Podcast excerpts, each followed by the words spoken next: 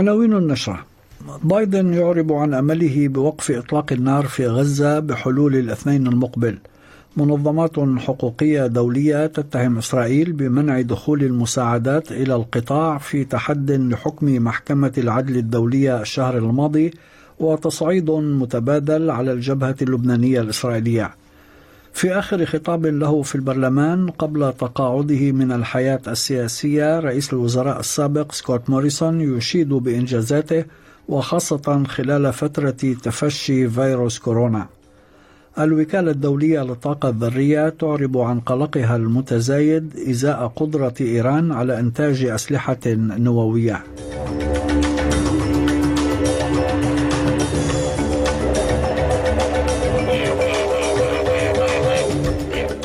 هاشم الحداد يحييكم واليكم التفاصيل. أعرب الرئيس الأمريكي جو بايدن اليوم عن أمله بأن يبدأ وقف أطلاق النار بين إسرائيل وحركة حماس في غزة بحلول يوم الاثنين المقبل. Well, I hope by the, beginning of the weekend. I mean, the end of the weekend. At least my, my, my national security advisor tells me that we're close. We're close. It's not done yet. My hope is by next Monday we'll have a ceasefire. وكان مصدر في حركة حماس أعلن أن المناقشات التي تجري مع الدول الوسيطة قطر ومصر والولايات المتحدة تركز على المرحلة الأولى من خطة وضعها الوسطاء الشهر الماضي وتنص على هدنة مدتها ستة أسابيع مرتبطة بالإفراج عن رهائن تحتجزهم حماس وأسرى فلسطينيين في السجون الإسرائيلية فضلا عن إدخال كميات كبيرة من المساعدات الإنسانية إلى غزة. ولكن إسرائيل تطالب بالإفراج عن جميع الرهائن خلال فترة الهدنة معلنة أن الهدنة لا تعني نهاية الحرب. على خط آخر وفي تقريرين منفصلين اتهمت منظمة العفو الدولية أمنستي انترناشونال ومنظمة هيومن رايتس واتش المعنيتان بحقوق الإنسان إسرائيل بأنها فرضت قيودا إضافية على وصول المساعدات الإنسانية إلى قطاع غزة على الرغم من أمر أصدرته قبل شهر المحكمة العليا التابعة للأمم المتحدة بالقيام بكل ما هو ممكن لمنع عمليات الإبادة الجماعية في قطاع غزة. وقالت منظمة العفو الدولية أن عدد شاحنات المساعدات التي تدخل غزة انخفض فعليا بمقدار الثلث تقريبا منذ صدور الحكم في إطار القضية التي رفعتها جنوب أفريقيا وتتهم فيها إسرائيل بانتهاك اتفاقية الأمم المتحدة لمكافحة الإبادة الجماعية. أما هيومن رايتس واتش فقالت أن الحكومة الإسرائيلية تقوم بتجويع أكثر من مليوني فلسطيني في غزة مما يعرضهم لخطر أكبر مما كانوا عليه قبل قرار المحكمة الدولية الملزم. وكان يوم أمس شهد تطورا ميدانيا لافتا على الجبهة اللبنانية الإسرائيلية اعتبر الأول من نوعه منذ حرب عام 2006 وتمثل بإغارة الطيران الحربي الإسرائيلي على منطقة بعلبك في شرق لبنان. ورد حزب الله على الغارات التي أدت لسقوط قتيلين في صفوفه بإطلاق حوالي 60 صاروخا باتجاه مقر قيادة فرقة الجولان الإسرائيلية. وذكرت مصادر إسرائيلية أن الغارات على بعلبك أتت ردا على أسقاط حزب الله لمسيرة إسرائيلية بصاروخ أرض جو فوق الجنوب اللبناني. ألقى رئيس الوزراء السابق سكوت موريسون اليوم خطابه الأخير في البرلمان عشية تقاعده من الحياة السياسية بعد 16 عاما أمضاها في الحياة العامة كنائب عن مقعد كوك الفيدرالي في البرلمان وكوزير في عدد من الحقائب الهامة وكرئيس للوزراء.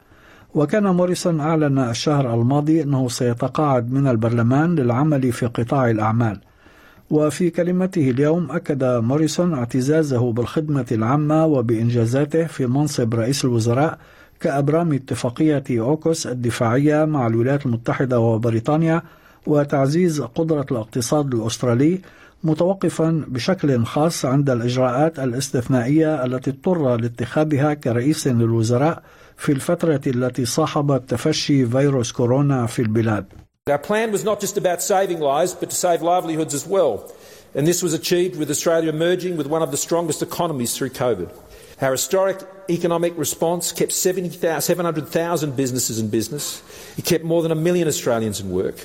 And despite these unpredicted outlays, Australia was one of just nine countries to retain our AAA credit rating. Our response was timely, it was targeted, and we responsibly retired measures as soon as it was prudent to do so. من جهته رئيس الوزراء أنتوني ألبانيزي شكر موريسون على تفانيه في خدمة الشعب الأسترالي مشيرا إلى أنه رغم الخلافات السياسية بينهما إلا أنهما معا كانا يعملان كل بطريقته على جعل أستراليا أفضل.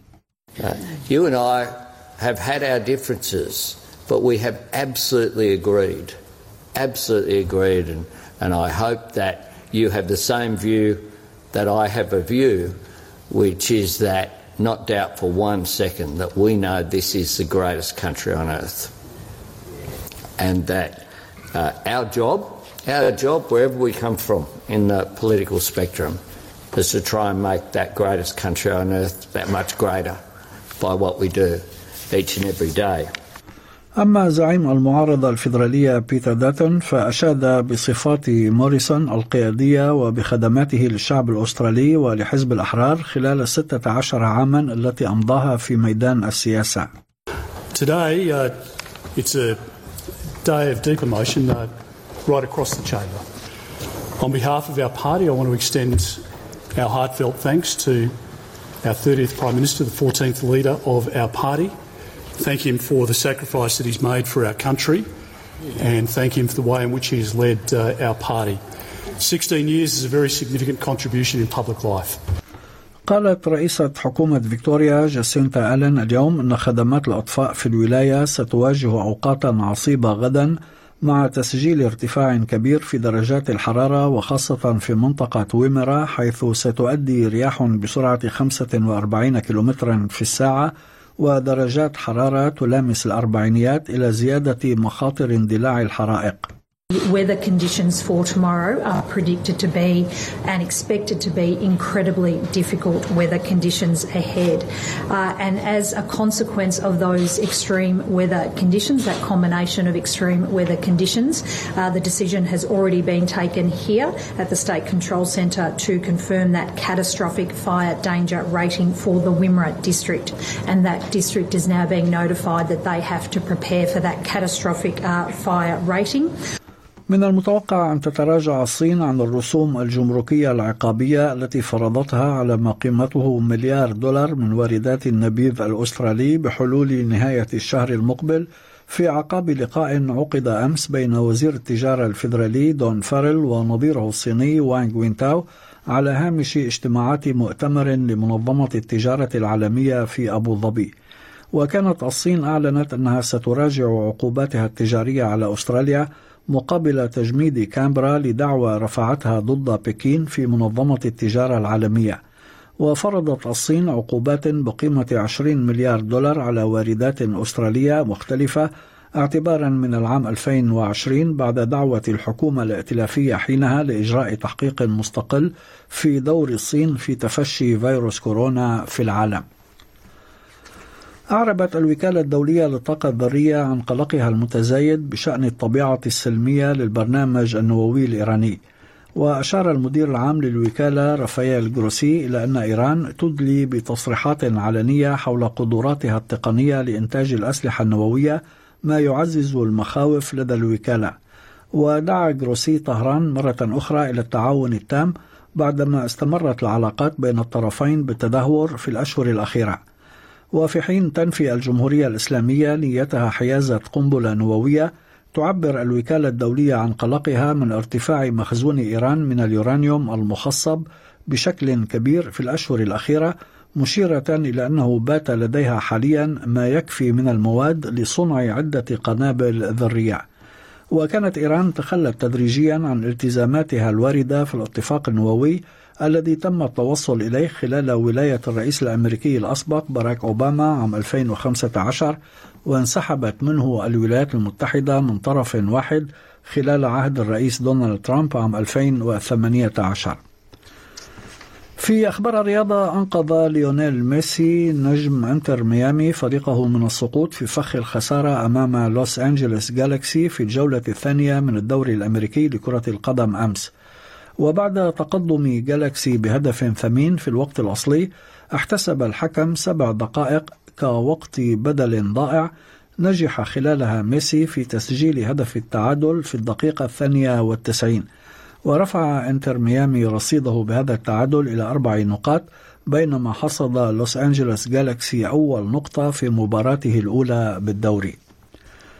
في أسعار العملات وصل سعر صرف الدولار الأسترالي في التداول اليوم إلى 65 سنتا أمريكيا.